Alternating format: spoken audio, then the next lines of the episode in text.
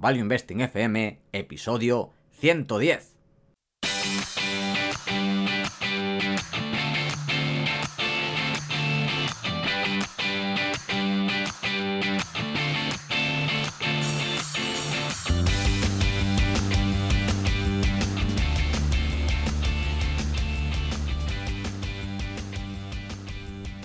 Hola, soy Paco Lodeiro. Bienvenido a Value Investing FM, el podcast semanal en el que te ayudaremos a sacarle partido a ese dinero que tanto cuesta ganar y ahorrar.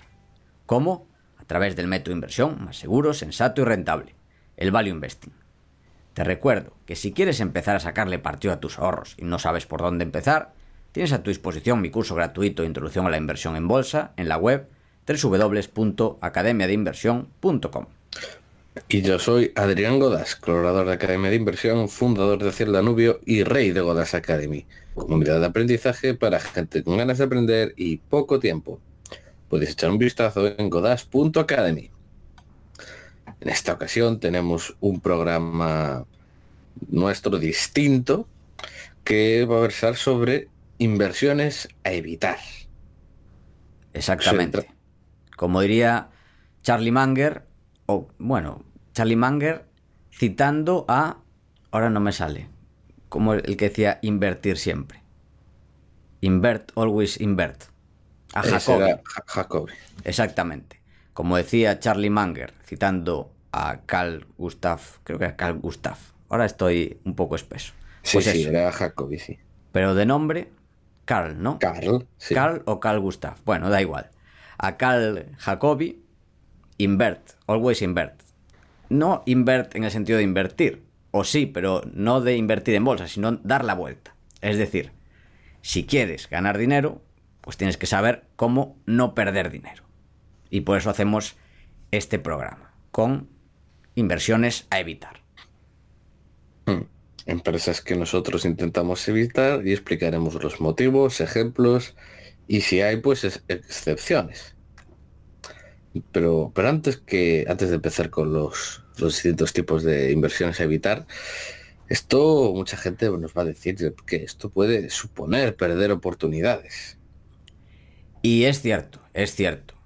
Pero hay que tener en cuenta varios hechos. Que, por un lado, hay decenas de miles de empresas cotizadas. Así que vas a perder oportunidades, sí, bastantes. Pero no pasa nada. Vas a seguir teniendo seguramente decenas de miles o como mínimo miles de oportunidades. Así que, en principio, oportunidades vas a seguir teniendo. Además, nuestro tiempo es limitado. Mejor descartar cuanto antes empresas y sectores que no nos interesen. Además, hay dos tipos de errores. Esto ya lo hablamos en un programa, no recuerdo el número, sobre errores de inversión, que hablamos de nuestros errores y de tipos de errores. Hay por un lado errores por omisión, los de tipo 2, que esos no cuestan dinero. Es decir, podemos dejar de lado algunas empresas y perder oportunidades, pero no perderemos dinero. Lo que cuestan dinero son los errores por comisión, los errores de tipo 1, que es los que hay que evitar a toda costa. Así que nosotros consideramos que más vale perder oportunidades que perder dinero. Eso sí, como dijo Adrián, estas son empresas que nosotros intentamos evitar. Pero tú, quizá por tus conocimientos, mm, no estés de acuerdo o, bueno, porque quizás haya sectores que controles más o países que controles más. En fin, esto es lo que nosotros evitamos, pero tú puedes haber empresas que evites o sectores que evites y nosotros no. Y dicho esto, Adrián, empezamos con el primer tipo de inversiones a evitar, que es un sector, del que ya hablamos, por cierto, pero no está mal recordarlo y hacer un breve resumen. ¿Cuál es? Sí, se trata del sector de las aerolíneas. ¿Y cuáles serían las causas para evitar este sector? Pues literalmente todas las del mundo. Intensivo en capital, sin diferenciación, sindicatos, bueno, yo te voy a decir que los sindicatos incluso más poderosos que en toda la economía, posiblemente. Los pilotos. Sí, sí, posiblemente. eh, precios deflacionistas que tienden a la baja, ciclicidad por la demanda, ciclicidad del precio del crudo, que porque el combustible pues pesa como más de un cuarto de los costes y, y así al infinito. Todos son problemas. Todo, todo, todo es mal, todo es mal en este sector. Pero bueno, hay excepciones, puede haber, ¿no? Puede haber excepciones, sí, que son principalmente desde hace unos años, pues las empresas ahora low cost o ciertas rutas o mercados de nicho. Eso se ve simplemente mirando la cotización de empresas low cost como fueron Southwest en Estados Unidos o Ryanair o Wizz en Europa. Y por el lado de rutas de nicho, pues llega con ver eh, Alaska Air. Porque obviamente como el propio nombre dice, pues eso, son los vuelos Alaska.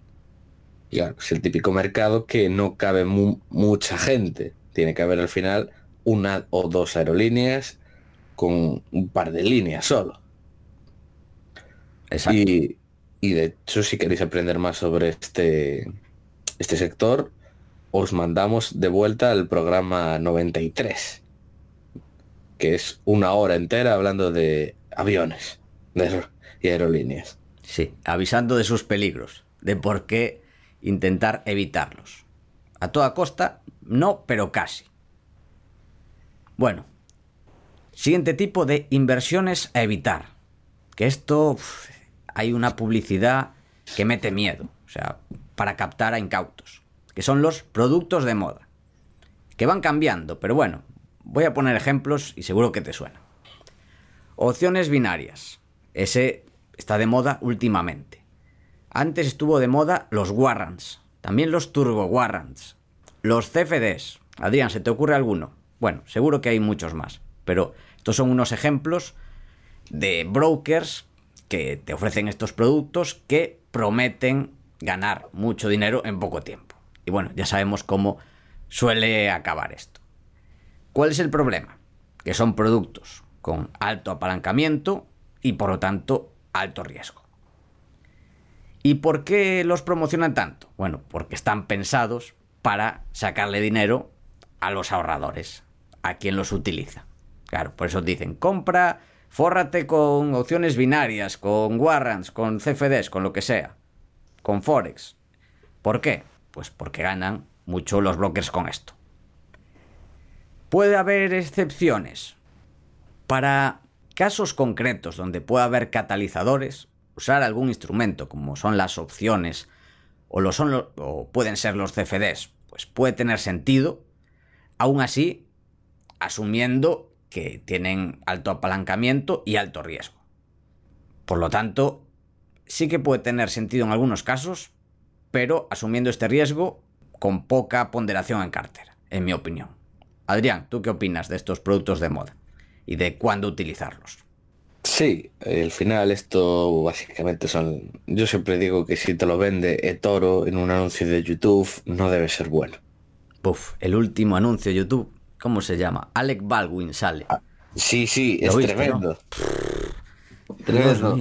Increíble, me parece que un broker así de mierda sea capaz de contratar a Ale- Alec Baldwin diciendo no sé qué de vender bit, de comprar bitcoins y Ethereum a través de la plataforma. O sea, me parece tremendo. Sí, sí. Además, es que parece que está orientado a captar idiotas. O sea, eh, porque decía, ¿eres un blubli blubli? O algo así. Decía una palabra absurda que no existe. Sí, Es que es increíble. yo te digo que yo, yo creo que eh, Et- eToro tendrá que hacer dentro de poco la, la IPO, salir a bolsa para conseguir más dinero para seguir financiando esta publicidad, ¿eh? Sí, sí. Porque No, a ver, se están que- forrando. Se están forrando. Con los incautos se forran. Mi ma, pero es que el gasto marketing que hacen es pero extremo. O sea, a mí me sale todo el día en YouTube. Sí, en YouTube, en Twitter, en todos lados me sale todo. Sí, sí, y ahora, y ahora con el actor este también, es que joder, menudo dinero. Pero bueno, Creo que aún no patrocina ningún equipo de fútbol, que es lo que le falta. dale tiempo. Sí, porque normalmente estos brokers timo suelen, le sobra el dinero de estafar a la gente, entonces suelen patrocinar a equipos de fútbol. Pero bueno, tiene razón. Poco a poco. Démosle algo de tiempo. Bueno, siguiente tipo de inversiones a evitar, que esta vez no es un sector, no es un producto, son un par de países. ¿Qué países, Sí. Adrián? Pues ya a través de los podcasts, dos de mis países favoritos que más me encantan, que es Argentina y Sudáfrica. ¿Por qué Argentina? Pues básicamente porque lleva 70 años en crisis, básicamente. Después de estos 70 años, pues tiene una inflación desatada del 55% anual, tiene una tendencia, vamos a llamarla así, repetida al control de capitales. El peso argentino es un chiste. Hay impuestos hasta a las exportaciones, de hecho las llaman derechos de exportación, como si fueran reyes de la edad moderna, que te dan derechos de exportación. Eh, y además ahora la, la guinda para el pastel es que ha vuelto el kirchnerismo en toda su gloria. Buf. Es que además los argentinos que nos estén escuchando estarán familiarizados con conceptos que no es normal estar familiarizado con esos conceptos. Default, o sea, se usa la, la gente en el día a día. El default, el corralito, cosas así. O sea, eso en países normales no se utiliza en el día a día, pero ahí se usa en el día a día y durante años. Es horrible. Aquí la, tip- la, perdón, la prima de riesgo se usó durante un tiempo. Pero bueno, mejor prima de riesgo que corralito o default. Que eso, bueno, ya mete miedo, sí. Pobres argentinos que nos escuchan. Vaya. Desde aquí nuestra consideración. Porque sudafricanos no creo que haya muchos que nos escuchen. No, eso sí que no. Pero... ¿Y ahora Sudáfrica? ¿Por qué? ¿Por qué Sudáfrica? Pues porque es un gran candidato al que le di el premio Banano 2019. Es posiblemente, puede ser la Venezuela de África en un futuro. Y esto, ¿por qué lo decimos? Porque el anterior presidente, que ahora ya se fue, que fue Zuma, pues fue un verdadero desastre. Eh, a nivel, pues todo. Inflación, el paro está en el 30%, en el 30%, repito. Eh, sin Mandela el país ha perdido un símbolo. Lo principal que era de Sudáfrica, que era, fue siempre la producción de oro, pues las mejores minas ya se han quedado agotadas o son muy caras de extraer y la producción de oro de hecho cae trimestre a trimestre con unos costes enormes. De hecho, tú miras cualquier minera de oro con activos en el país y te cuenta cómo está tratando de irse. Eh, tenemos un ministro diciendo que para acabar con la pobreza lo único que hay que hacer es imprimir billetes. Ya te dice qué clase de persona puede ser. Y ahora, recientemente, hace unos meses, han cambiado la constitución para poder expropiar a los blancos sin compensación. O sea que todo bien. Todo ¿Qué bien. puede salir mal? ¿Qué puede salir mal? Y excepciones, pues ninguna, la verdad. Sinceramente, ninguna. En Sudáfrica te van a joder y en Argentina puede haber alguna empresa bien, pero el peso se te va a llevar el dinero. Ejemplo de ello, Grupo Financiero Galicia, que obviamente fue una empresa fundada por un gallego, en que, y que en cinco años pues multiplicó por cinco. Pero ahora, por eh, la vuelta de Kirchner y el peso, pues ahora ha hecho un menos un por cinco hacia abajo. Bien. En fin, yo, Argentina. A ver, a día de hoy, excepciones ninguna en Argentina. Pero bueno, quizá en el futuro, pero bueno, esto ya lo llevo pensando igual de toda la vida. O sea, Desde mi edad. Claro, desde hace 70 años así está. En fin, pobres argentinos. Una vez más, lo repetimos, desde aquí nuestra máxima solidaridad. Bueno, ¿qué más? Esta vez dos sectores que intentamos evitar, que son los bancos y las aseguradoras. Aquí seguramente haya gente que nos escuche que sea o haya sido accionista de la típica cartera del inversor español, que además de Telefónica, Repsol, Iberdrola, pues suele tener Santander, BBVA, Bankia, Popular, en fin, ya veremos cómo han ido. Causas por las que no invertimos en bancos y aseguradoras. En primer lugar, porque están fuera de nuestro círculo de competencia. Es muy, muy, muy complicado conocer el riesgo de la compañía. De hecho, seguramente ni la gente que está dentro conoce el riesgo real de la compañía, porque sobre todo en bancos. Tú prestas dinero y calculas el porcentaje de riesgo de que haya un porcentaje de gente, empresarios, de personas que te devuelvan o no ese dinero. ¿Qué pasa? Igual ese riesgo que está calculado muchas veces con modelos matemáticos muy complejos no recoge la realidad. Entonces, como, bueno, ya hemos visto lo que pasó en España con el rescate bancario. Sí, gastar muchos millones en este tipo de medidas de gestión del riesgo para luego que al final se vaya todo al tacho. Y además, por si esto fuera poco, es un sector con amenazas disruptivas, con todo lo que estamos viendo del fintech y las nuevas tecnologías. Excepciones. Bueno, yo en mi caso tuve una excepción con los bancos que buscaba un banco cuya gestión del riesgo fuera ejemplar, o eso era mi percepción, y además aprovechando una hecatombe bursátil en el sector. Yo invertí en Wells Fargo, que es el banco en el que está invertido Warren Buffett y siempre presume de la gestión del riesgo, que está muy bien gestionado, aunque últimamente ha habido algunos problemas. Y compré acciones cuando fue la hecatombe total en el sector. Compré, en poco tiempo dupliqué y vendí. O sea, fue, digamos que estaba el sector bancario americano, que se iba todo al tacho. Wells Fargo no era ni de lejos la más barata, pero para mí me parecía la más segura. Y pensé, bueno, si esto se normaliza un poco, pues valdrá mucho más.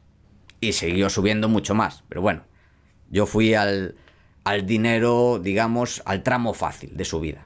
Luego quien quisiera invertir en el sector bancario más a largo plazo podía quedarse. Yo la verdad es que no lo hice, porque tengo mis dudas por esas amenazas disruptivas.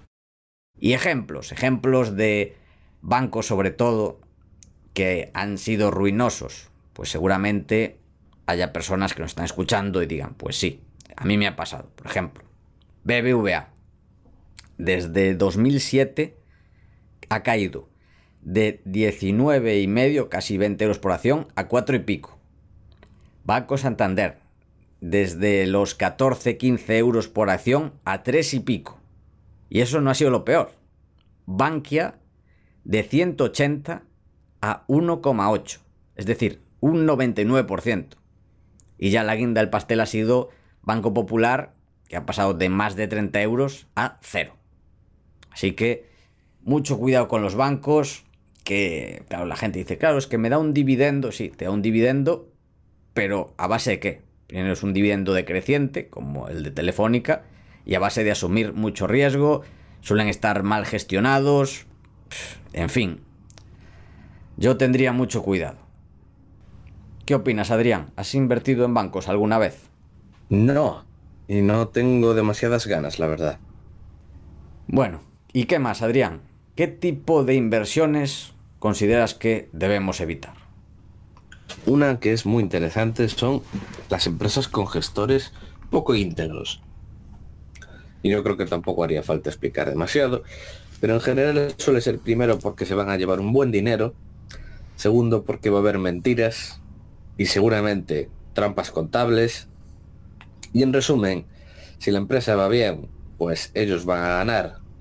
Y a ti quizá te queden las obras y si va mal, ellos se van a llevar un dineral seguro y a ti te queda todo el marrón.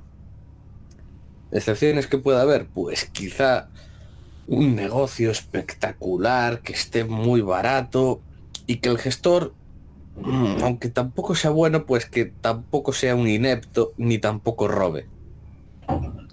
Caso... Puede haber alguno por ahí. Y, bueno, de ejemplo, podríamos poner, aquí Paco me insistió en poner eh, Norris Nickel, podríamos poner eh, en general toda Rusia. Sí, de que, casi toda Rusia, sí. Toda Rusia, porque sabes que todos te están robando, pero aún así es que están tan baratos y hacen tanto dinero, no sé quién me decía, pero claro, porque están a PER 3, después de los robos. Antes Claro. de los robos están aún menos.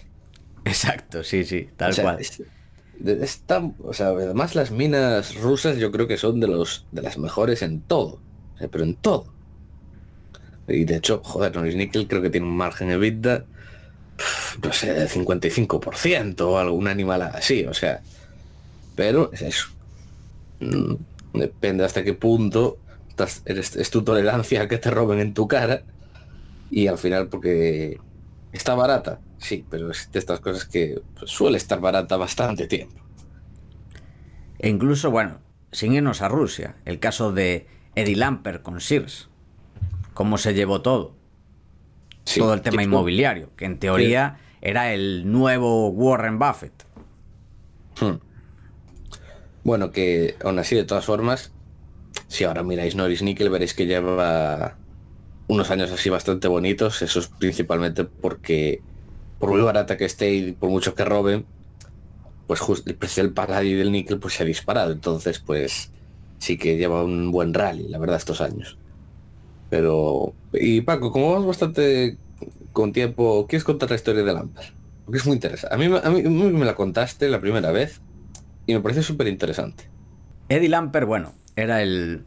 va- Vamos a hacer un pequeño break aquí en inversiones a evitar, pero bueno, creo que viene a cuento. Un, un branch. Sí, un Hacemos un branch, branch. exactamente. Oh. Para Beautiful People. Oh, Pues Eddie Lamper estaba llamado a ser el nuevo Warren Buffett. Era un buen inversor, tenía un track record espectacular. Y bueno, se le ocurrió juntar, bueno, que era un nuevo mega supermercado. El competidor de, de Walmart, digamos. Y unió Sears con Kmart. Bueno, esa fue su idea. Eso fue más adelante. La historia donde me quiero parar es lo que le pasó y cómo cambió, cómo cambió su mentalidad. Porque le secuestraron. Le secuestraron, bueno, al final fue una historia, consiguió escapar gracias a que los, los secuestradores al final... ¿Cómo había sido? Porque fueron Yo- a pedir una pizza o al que final... algo Sí. así como que usaron su tarjeta para pedir una pizza, entonces ya la, la rastrearon.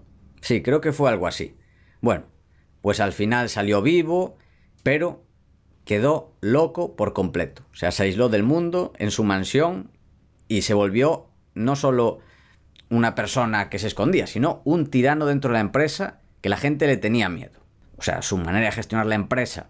A ver, yo nunca he ido a un Sears, pero ves fotos en internet de los Sears que es penoso, es casi un territorio de guerra. O sea, peor que los supermercados de Venezuela. Y bueno, fue por su forma de decir, hay que reducir costes, despidiendo a la gente, insultando, gritando, bueno, un loco. O sea, se volvió loco y Sears se fue al tacho. Y además, claro, él no quería perder. Así que, digamos que él hizo un chanchullo para quedarse con las partes valiosas de Sears, que eran los activos inmobiliarios. Que bueno, valiosas habría que mirarlo entre comillas porque no sé hasta qué punto pueden ser valiosas. Porque claro, si no tienes el Sears dentro, pues pierden muchísimo valor.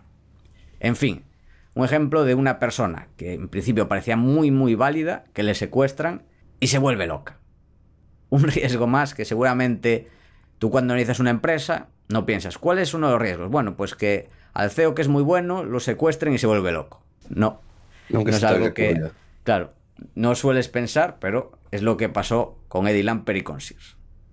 Y este es el resumen. Y después de esto, seguimos, Adrián.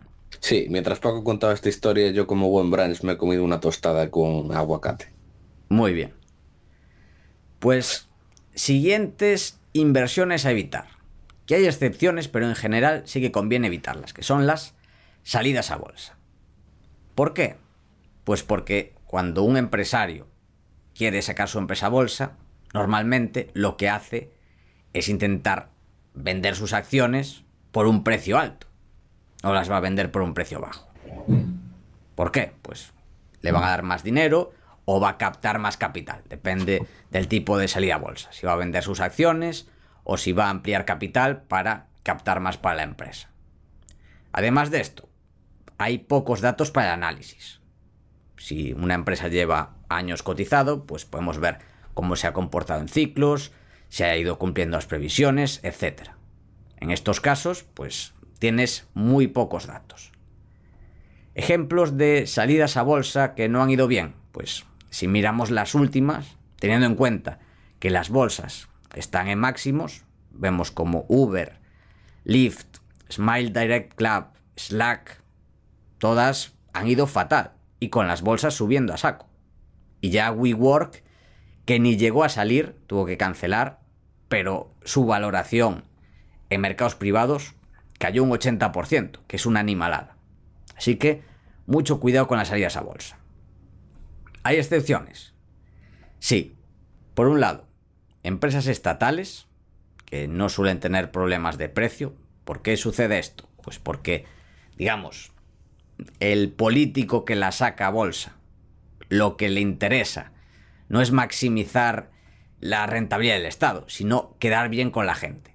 Es decir, si saca una empresa a bolsa y la saca barata, la gente que acudió a esa salida a bolsa y suben las acciones, pues va a estar contenta. Igual dice, bueno, pues le voto.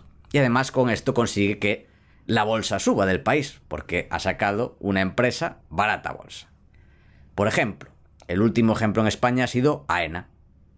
El gobierno la sacó muy barata y ahora vale pues varias veces más del precio que sacó a bolsa. Otra excepción que es complicado que se dé, pero hay compañías excepcionales que sí que vale la pena, donde pueden valer mucho más los próximos lustros o décadas. Por ejemplo, Google o Inditex. Quien acudió a la serie bolsa y esperó, tuvo paciencia, pues en el caso Google Inditex, pues vale varias veces más. Adrián. Aún así. Sí. Hay que decir una cosa. Dime. Y es que Facebook, lo leí antes, ahora mientras preparábamos esto, Facebook el día que salió a bolsa se pegó un menos 10. Sí, sí, no, y, cayó mucho más. Y siguió cayendo hasta menos 50. Sí, sí, tal cual. O sea, al principio siguió la misma línea de las iPod como todas. Pero bueno, aún así, quien acudió y compró Facebook, ahora vale varias veces más. Creo que salió sobre 40 o así, y ahora vale cerca de 200. O sea, multiplicó por 5. Y quien la compró a 20, pues multiplicó por 10. Sí, pero está bien como lo de... Y compré Amazon en el 2000. Sí, a ver cuántos aguantan la caída del menos 90 hasta ahora. Claro, exactamente. Pero bueno, quien ha analizado la empresa y sabe que tiene mucho valor, pues es value investing. Hay que tener paciencia y aguantar. Sí, sí, valdrá tal, pero ves un menos 90 y es otra cosa. bueno, depende. Si creo que vale mucho más. O sea, si Google cae menos 90, vendo todo. Si Google cae ahora un menos 90. Y si cayese menos 90 hace... Yo soy accionista de Google hace 11 años. Yo, de hecho, compré Google cuando había caído un 50%. Porque decían que no se iba a adaptar a los móviles. Esa era la excusa del momento. Esa era la, la narrativa. Así que, pues hay que aguantar. Cuando nadie la quería, ahí fui yo. Y ahí aguanto. Ten Bagger, ahora creo que ya es 11 Bagger, varios años después. Bueno, 11 años después, no está mal. A Bagger por oh. año. Oh. Pero eso, hay que aguantar, como dice Adrián. Y bueno, quien aguantó Amazon con la caída del más del 90%, pues ahora es multimillonario, seguro. Pero claro, eso ya es un caso extremo. Bueno, Adrián, ¿qué más hay? Porque has comentado dos países, pero esto no es un país, esto es una región. Es ya una región. En teoría, en un país desarrollado, ¿no? Sí. En, teoría, ¿no? Esa es la teoría. A ver, esto está básicamente aquí metido con calzador básicamente para reírme un poco y para contar historias graciosas. Que son empresas del sur de Italia. Causas. Pues porque eso es Bananalandia. Es la Argentina de Europa. Y básicamente, pues vamos a ver un par de historias aquí, pues, eh, que tengo por aquí anotado. Bueno, las fábricas de Fiat las controla la mafia, ya os lo digo, o sea, no...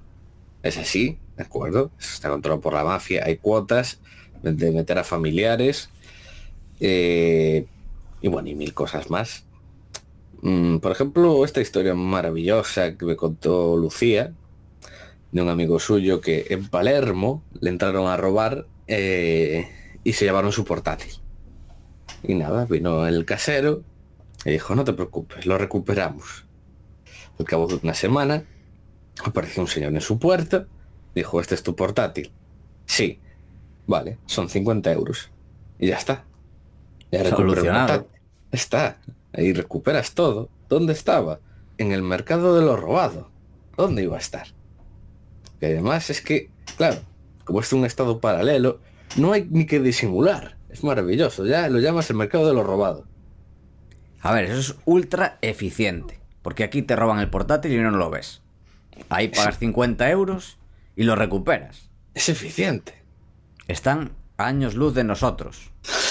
Hay que ser más como Palermo. Pero esto no es solo Palermo. También vamos a ver el caso de Nápoles. En los años de la Segunda Guerra Mundial, eh, no me acuerdo la historia, la había leído en un libro, en un médico, creo que médico alemán, no, sueco, que estaba allí en Nápoles, que le gustaba mucho el país y tal, y que le desapareció, ojo, el perro, que era uno de estos, no sé, gran danés o una de estas razas que son muy grandes. Sí. Pues que le desapareció el perro, a los cinco días se lo trajo la camorra. Y dijo, el perro este es tuyo, ¿verdad? Ahí lo tienes. Y ya está. Te has perdido, te roban el portátil, el perro, da igual, te lo encuentran. Pero a ver, entonces, todo lo que estás contando te dan ganas de invertir. O sea, te solucionan todo. Pero otra cosa es los dineros. ¿Por Ah, qué? vale. Vamos a verlo, vamos a verlo. Porque, bueno, hay, obviamente podría pasarme contando historias bananeras así todo el día. Por ejemplo, la- una esposa de un mafioso en Sicilia que denunció al marido. Se puso en protección de testigos, la mandaron a Milán, en un hotel, vigila- vi- vigilancia 24 horas, y nada, apareció al día siguiente en el cubo de la basura. O, por ejemplo, un chaval le dio like en Instagram a una tía y como era la novia de un mafioso, pues lo ordenaron matar y el chaval tendría como 15, 16 años. Luego para los negocios es terrible porque, claro, esto es lo mismo que el Estado. Sí, gastará eficiente, pero tiene que ingresar. Y Claro. el problema es que los negocios todos aquí tienen que pagar el... No recuerdo el nombre, no sé si le llaman Pisco, Pizco, el... Ah, tiene un nombre. Ni que básicamente es un, un dinero que tienes que pagar uno por seguridad, básicamente porque si no, pues vienen y te revientan en los cristales. Eh, tienes que pagar lo de la seguridad, luego pues muchos negocios que direc- directamente pues son pisos francos suyos, por ejemplo muchos restaurantes. Yo conozco gente que ha ido a sitios por el sur que si entras en algún sitio ya te dicen, no, no, tú aquí no puedes entrar, fuera. Es- Parecen restaurantes normales, pero, pero no, Claro. sirven de reuniones. Eh, y claro, pues eso, contratan los negocios, se llevan el dinero, mm, las empresas no al final las dirigen, siempre van a mandar ellos directrices, van a no va a estar la mejor gente, van a nombrar gente, a nivel trabajadores pues también va a haber cuotas, rollo, tiene que haber un uno por familia en este barrio, cosas así. Entonces, mm, vamos, que no es el, el paraíso del capitalismo. Y Un ejemplo de esto que se me ocurría era la Doria, que además es que lo tiene todo. Es una empresa que, que es más del 60%. Lo controla una familia. Vamos ya a suponer que la familia es de bien, ¿vale? Bueno, no, la verdad que no. Es, creo que de Nápoles no vamos a suponer que es de bien. No, no puede ser. Eh, y además es que es una empresa de tomates y así de agricultura, o sea que es de los negocios literalmente más con, donde surgió la mafia además. Surgió en los... Bueno, depende de la zona, pero generalmente surgieron entre los... las afueras de Nápoles, entre los limosneros de Palermo y sobre todo surgió mucho en los campos de agricultura, sobre todo mucho de cítricos, por ejemplo de los limoneros. Y fue en general, es, además eso, es el, de verdad, de los negocios donde surgió todo el tinglado fue aquí, en este tipo de negocios. Y bueno, mm, la familia seguro que, que hace todo legal. Estoy completamente seguro.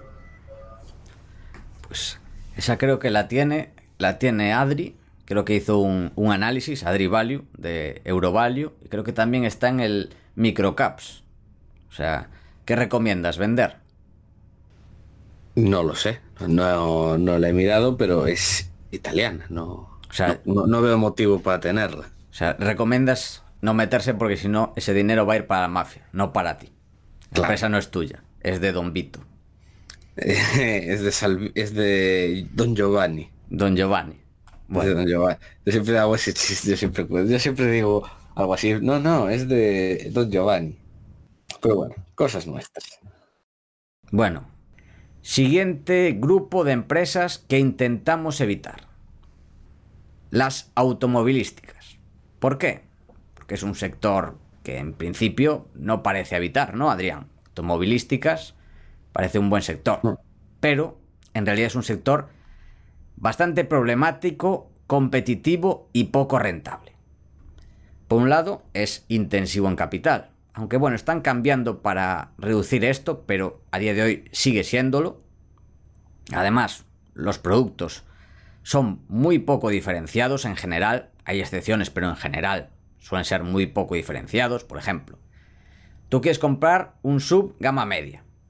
¿Cuál compras? Pues tienes el Peugeot 2008, el Citroën C3 Aircross, el Fiat 500X, Ford B-Max, Honda Jazz, Hyundai iX20, el Mini Clubman, el Renault Captur. ¿Cuál compras? Pues es complicado, porque todos son muy similares en forma, en, en todo.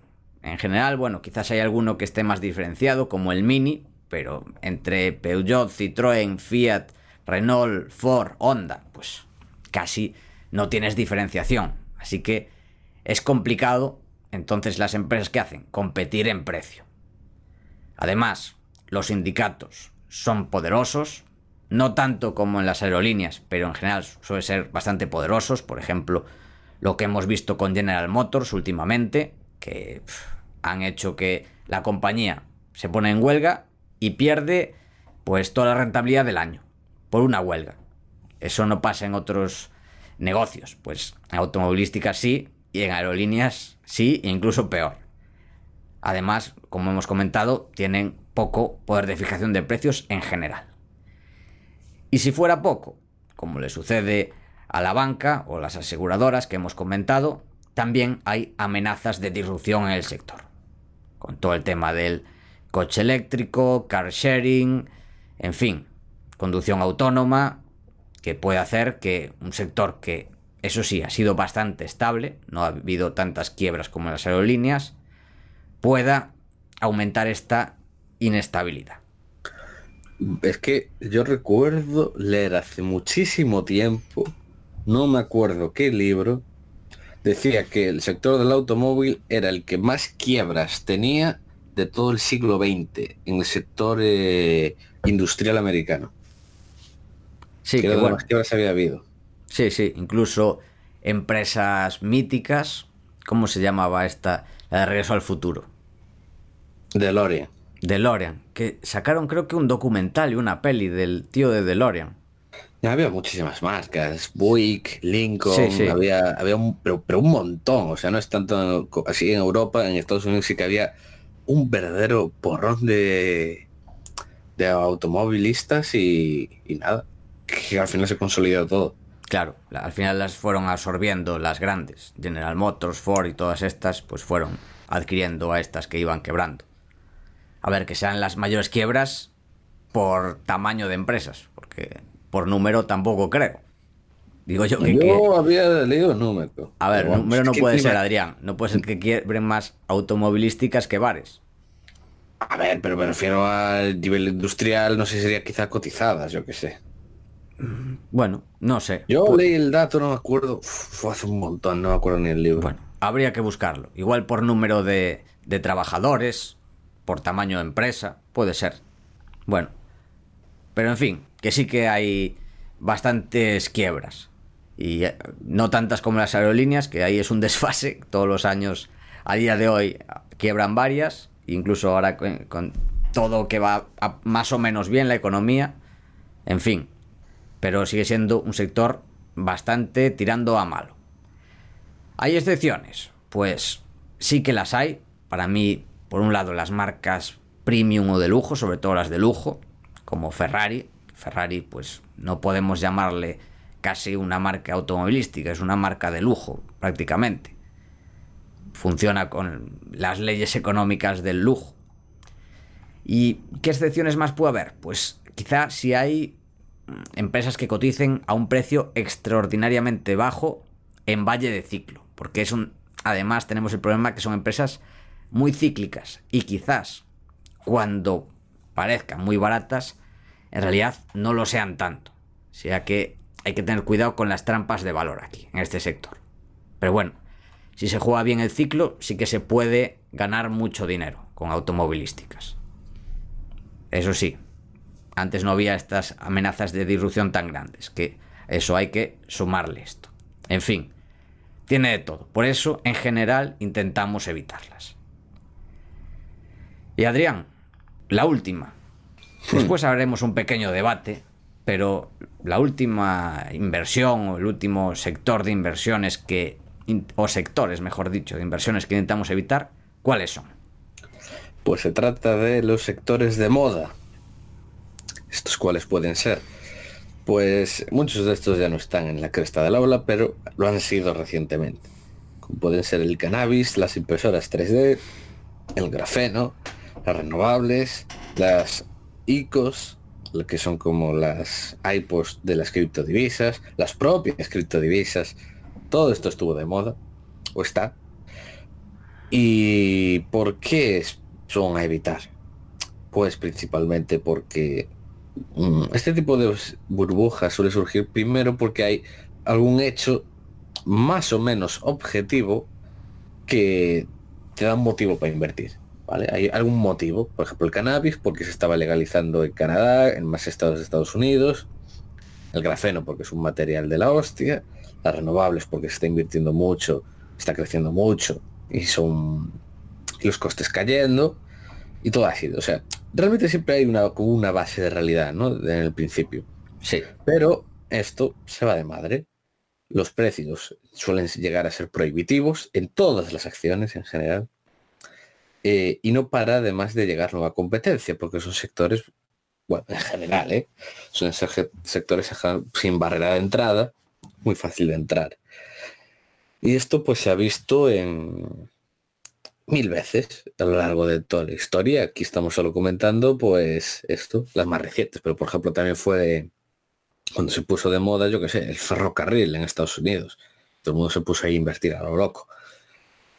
Un ejemplo de burbuja así con detalle, pues podemos ver la burbuja de las renovables, que fue en la década del 2000 el índice Renix, que entre 2003 y 2007 se hizo un más 500%, llegó hasta 1918 puntos y los siguientes cinco años se ha hecho un menos 90 hasta 190 puntos y hoy en día, aún con todo subiendo, está a 600.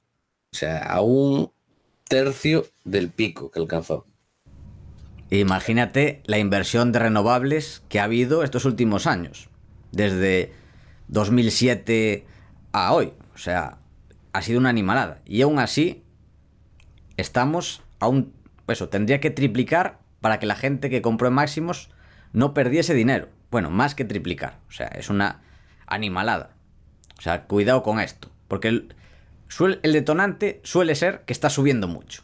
Y la gente que quiere ganar dinero fácil dice, Buah, está subiendo mucho el cannabis, las impresoras 3D, el grafeno, tal. El índice ha multiplicado por tanto y además estamos en el año tal, o sea, que va a seguir creciendo en el futuro, compro. Claro, quien compró el Renix en 2007, pues a día de hoy sigue perdiendo dos tercios de la inversión. Y con la inversión en renovables que no ha parado de subir. Así que muchísimo cuidado con esto, que esto no suele llegar en los consultorios bursátiles de ¿qué opináis del grafeno? ¿Qué opináis de eh, lo que sea, del cannabis? Pues que hay que tener muchísimo cuidado. Pero puede haber excepciones, Adrián. Pues puede haber. Muy, muy raras, pero sí que puede haber. Que son principalmente sabiendo distinguir el grano de la paja. Por ejemplo, se vio mucho en la burbuja de las .com, que todo lo que es tecnología al pinchar la burbuja, pues se hizo un menos 80, menos 90 y la mayoría desapareció.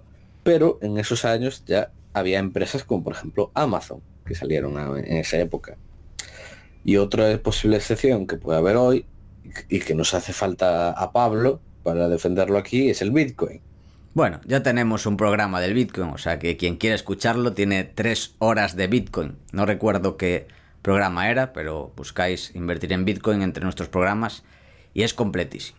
Bueno, Adrián y yo no tenemos Bitcoins, pero Pablo sí que es un defensor y puede serlo. Dentro de las criptoivisas que hay mucho humo, quizá el Bitcoin no lo sea. Nosotros no, no tenemos Bitcoins ni criptoivisas, pero puede ser. Quien sepa distinguir el grano de la paja, pues las próximas décadas puede ganar mucho dinero. Nosotros, en nuestro caso, si sale bien, será un error por omisión. ¿No, Adrián? ¿O tienes bitcoins guardados debajo del, del colchón? No, yo tengo lingotes de oro guardados. Muy bien. Y llegamos a la parte final, donde vamos a comentar otro tipo de inversiones a evitar, pero más en plan debate. Sí, porque aquí no hay... Entre Adrián y yo, o puede haber matices, o puede haber desacuerdos. Por ejemplo, Adrián, empresas chinas, ¿hay que evitarlas, sí o no? O invertir en China. Hay que evitarlo. Nunca. Nunca. Nunca evitarlo. No, siempre evitarlo. Nunca invertir en China. ¿Por qué? Porque, a ver, yo creo, a ver, China. Clase media creciente. Mercado único la economía sí que es cierto que está bastante centralizada, pero mm, se está descentralizando. Los chinos son gente ahorradora, gente trabajadora, gente emprendedora. O sea, yo lo veo que sí que puede ser estar un poco caliente el mercado, puede estar como Estados Unidos en 1920, por decir algo. Pero bueno, puede haber oportunidades en el mercado chino. Tú eres anti empresas chinas, ¿no? Bien, bien, estamos hablando de un país donde literalmente absolutamente todo el mundo con el que he conocido que ha hecho negocios con chinos ha salido de mala hostia o le ha intentado robar o han pasado cosas. He conocido gente que de hecho acabó teniendo que vender el negocio porque dice que estaba hasta los cojones de negociar con chinos, que siempre intentando robarte. Eh, bueno, incluso había alguno que me lo decía como si estuviera cansado, en plan ya de, es que es pensarlo ya, que, ya me canso. Los chinos eh, no dejan de ser una dictadura comunista, donde, por ejemplo, respecto, respecto a los contratos, cero. Si viene el gobierno, el gobierno te dice, tú deja de ser CEO, vale, dejo de ser CEO, deja de ser chairman, retírate, vale, me retiro, como hace pasado literalmente con Jack Ma, eh, la contabilidad nos la vamos a creer eh, si aceptamos un pulpo como animal de compañía. Ese, es, el gran problema, la contabilidad, eh, Sobre todo la contabilidad nacional del PIB. Hay un programa de Visual Politic que habla sobre eso. Sí, sobre cómo mienten con los cálculos. A ver, hasta ahí el mítico, hubo un gobernador de una región china que hablando con un embajador de Estados Unidos le dijo, obviamente todas las cifras son falsas, yo uso estos indicadores, que son más ciertos. Y de hecho de ahí viene el, índice Li Keqiang, que mide así como, eh, como la producción, de, eh, el consumo de electricidad, no sé qué. Hay como varios ratios muy distintos que eso sí como, como eran más reales y que eso se servían mejor. Y luego, pues al final, no deja de ser un país que tiene campos de reeducación de, en el oeste del país y donde, bueno, pues no, no, no, en general este país no, no es, yo no lo, yo no, yo no lo toco, yo no lo invierto. Y mire, y mire que es posiblemente de las culturas más alucinantes del mundo, ahorradores, trabajadores, que se van a comer el planeta, estoy seguro de ello, pero es que yo no les doy ni un duro. Bueno, aquí, como veis, no hay acuerdo, pero habrá un especial de invertir en China, muy pronto. Vamos a decir con quién es, ¿no? Con Luis Torras, por si alguien quiere leerse su libro que tiene un libro sobre China. Así que ya anunciamos que hablaremos de China en un programa porque creo que da para programa, ¿no? Hmm. Lo haremos. Y además de esto, dentro de las inversiones a evitar, suele decirse que hay que invertir solo en empresas que estén fuera del círculo, o sea, que son invertir, perdón, en empresas que estén dentro de nuestro círculo de competencia. Es decir, empresas y sectores que entendamos bien. El problema es, ¿hasta qué punto? Adrián, ¿qué opinas? Pues que al final si, si, nos centráramos solo en nuestro círculo de competencia, pues acabaríamos solo invirtiendo en un sector. Al final uno siempre tiene que estar tratando de aprender y mejorar de, de múltiples temas. Ya veis, por ejemplo, ¿quién nos diría hace tiempo que Paco acabaría con el con más del 7% de la cartera en una petrolera? Tal cual. Son, son cosas que nadie se espera. Tal cual. Pero bueno, siempre hay excepciones a la norma. Además, círculo de competencia. Hay formas de mitigarlo. Por ejemplo, hay una empresa que igual está en un sector que no controlas mucho. No controlas al 100%, pero más o menos crees que lo entiendes. Y te parece muy barata. ¿Qué puedes hacer? En vez de invertir, si tú controlas del sector, un 10% de la cartera en esa empresa, pues inviertes un 2% y la vas conociendo mejor. Así si te equivocas, pues vas a perder menos dinero. También si aciertas vas a ganar menos, pero el riesgo es mayor. Es mayor porque tú no controlas tanto ese sector o esa empresa. Por eso, formas de mitigar el círculo de competencia. Incluso dentro de todas las empresas que hemos comentado evitar, quizás puedas encontrar una automovilística muy barata, una aerolínea muy barata.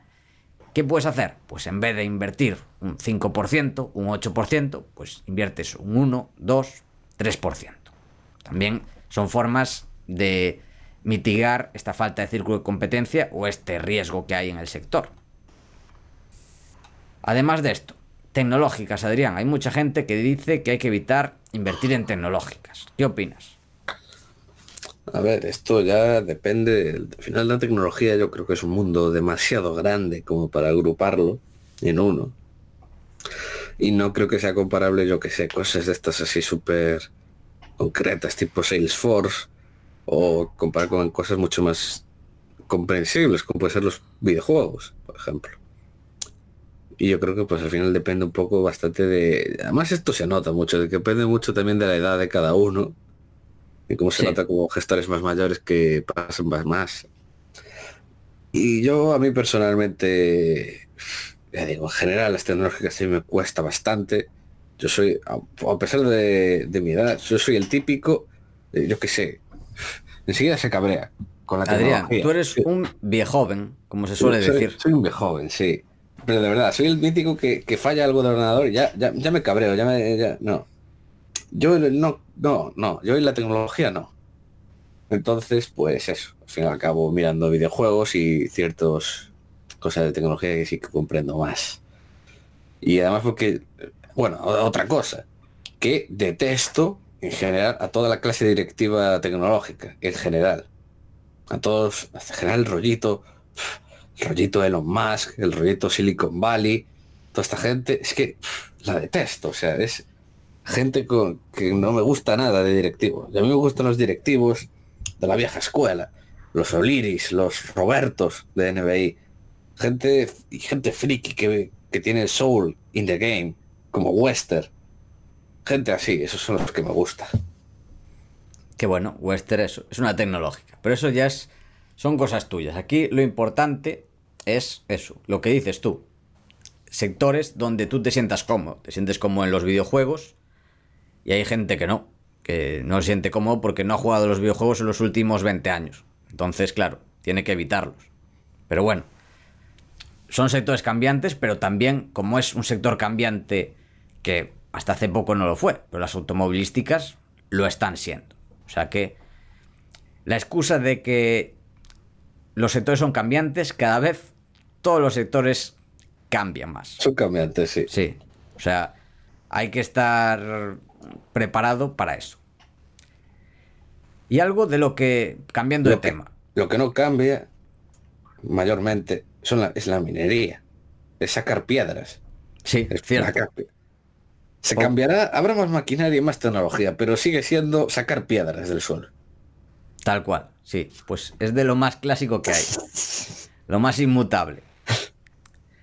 Bueno, yo no lo hemos comentado entre evitar, entre empresas a evitar o sectores a evitar o características a evitar, que son las empresas muy endeudadas. Yo casi siempre o casi nunca invierto en empresas muy endeudadas. Tú, Adrián, ¿qué opinas de esto? Yo quiero, yo creo que esto siempre se ha hecho muy desastre, muy cajón desastre de empresas endeudadas y casi siempre es verdad. Pero hay que tener cuidado. ¿Por qué? Porque yo creo que el nivel de deuda viene dado por el sector.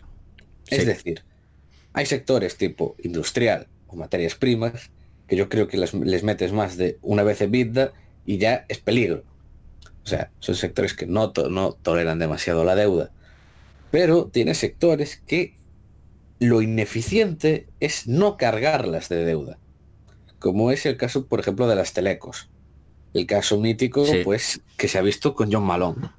John Malone, con empresas de cable, con TCI, ahora las Liberty, por ejemplo, se ve mucho en Charter, pues son empresas que tiene siempre cargadas de deuda. Y, pero niveles monstruosos tipo cuatro veces en vida y cosas así. Y siempre va perfecto. Y las empresas pues han ido genial. Así es de los mejores CEOs de, los últimas, de las últimas décadas. ¿Por qué? Porque entiende que son negocios donde es el CAPE, gastas un porrón de CAPEX inicial, que financias con deuda, y luego eh, no, tienes, no, eh, no hay margen, es todo margen bruto. Es luego todo margen bruto, es muy recurrente, continuamente todos los meses. Al final son negocios también de working capital negativo. Y, por ejemplo, otro tipo de negocio así también es, por ejemplo, Trasdigi. Sí. Con las piezas de aviones. ¿Por qué? Porque es un negociazo súper bien dirigido, que al final va al aftermarket, que al mantenimiento, que ni siquiera en 2007 cayeron, las ventas no, no, cayeron, estuvieron planas, y hace como un reloj, tiene una recurrencia extrema, power pricing, pues tiene todo el sentido que apalanques el negocio. Pero, o las empresas de infraestructuras también, como por ejemplo Ferrovial. Ahí, me olvidaba, me olvidaba, por ejemplo, un aeropuerto o una autopista. Sí. Es que no apalancarlo es lo ineficiente. Pero vamos, es eso, es depende del negocio, claro. Claro, exactamente, hay excepciones. Y por último, empresas que coticen a múltiplos altos. Hay gente que invierte, sobre todo los value más clásicos, los más deep value, que invierten empresas que coticen a 10 veces beneficios o menos. Esto es lo más clásico, lo más Benjamin Graham o por debajo de valor contable. ¿Qué opinas, Adrián? Hmm. Al final esto es también demasiado agregacionismo de que ir más al caso. Puede exactamente. Porque puede haber empresas geniales a mayor múltiplo que siguen yendo genial. Luego están ahora pues muchas, todo lo que es de software en Estados Unidos que es software, pum, tiene que estar, tiene que estar alto. Por ser software en Estados Unidos. ¿Cuántas veces me tienes dicho lo de, Buah, esta, es que esta tecnológica en Estados Unidos estaba al doble de veces ventas? Sí, sí, tal cual. Estados Unidos anda muy caliente el sector. Igual que en Japón. Japón todo está barato. O sea, si una empresa japonesa con los mismos números fuera estadounidense, pues valdría el triple fácilmente. Pero bueno, es Japón y es Estados Unidos. También habrá programa especial de Japón, ya que sacamos el tema. Un país interesante para invertir, sobre todo a día de hoy. Y bueno, de ejemplo de empresas que cotizan a múltiplos altos, hablé antes de mi compra de, de Google, que ahora se llama Alphabet, pero cuando la compré aún se llamaba Google, la empresa. Y bueno, fue, creo que cotizaba a 25 veces flujo de caja libre, que para la mayoría de inversores es un precio prohibitivo, absolutamente prohibitivo, sería una locura, pero si es una empresa que crece al 20% anual como un reloj, pues al final, ¿qué ha sucedido? A día de hoy vale, pues ya lo he comentado, 11 veces más. Así que, bueno, si pagas más o múltiplos altos por una empresa muy buena que tiene los tres requisitos de ser una empresa con alta rentabilidad sobre el capital empleado, que puede reinvertir ese capital y tiene también, muy importante, muy importante, gestores íntegros que lo van a hacer bien. Hay que ir de gestores poco íntegros, como hemos comentado. Si cumple esos tres requisitos, para mí no es problema que cotice a múltiplos mayores al mercado, por decir algo. No prohibitivos, obviamente es importante tampoco pagar precios absurdos. Obviamente es value investing, su valor tiene que ser eh, superior al precio que pagamos y puede ser gracias a que genere cada vez más beneficios en el futuro. Esto es más complicado que pagar 10 veces beneficios por una empresa estable, pero en ocasiones puede ser muy muy rentable. ¿Qué opinas, Adrián? Que tienes toda la razón. Pues bueno, ya hemos comentado un poco de todo. No sé si quieres añadir algo más sobre inversiones a evitar o podemos ir cerrando el programa. Yo creo que no siento más. Perfecto. Pues esto ha sido todo hasta la semana que viene. Esperamos que te haya gustado el programa y queremos darte las gracias por estar ahí y también te agradeceríamos mucho que nos des tus 5 estrellas en Apple Podcast, tu me gusta en iBox, tu like en YouTube, que le des al corazoncito en Spotify, ya que ayudarás a que este podcast siga existiendo y siga creciendo. Desde aquí, Paco y yo nos despedimos. Que el valor te acompañe.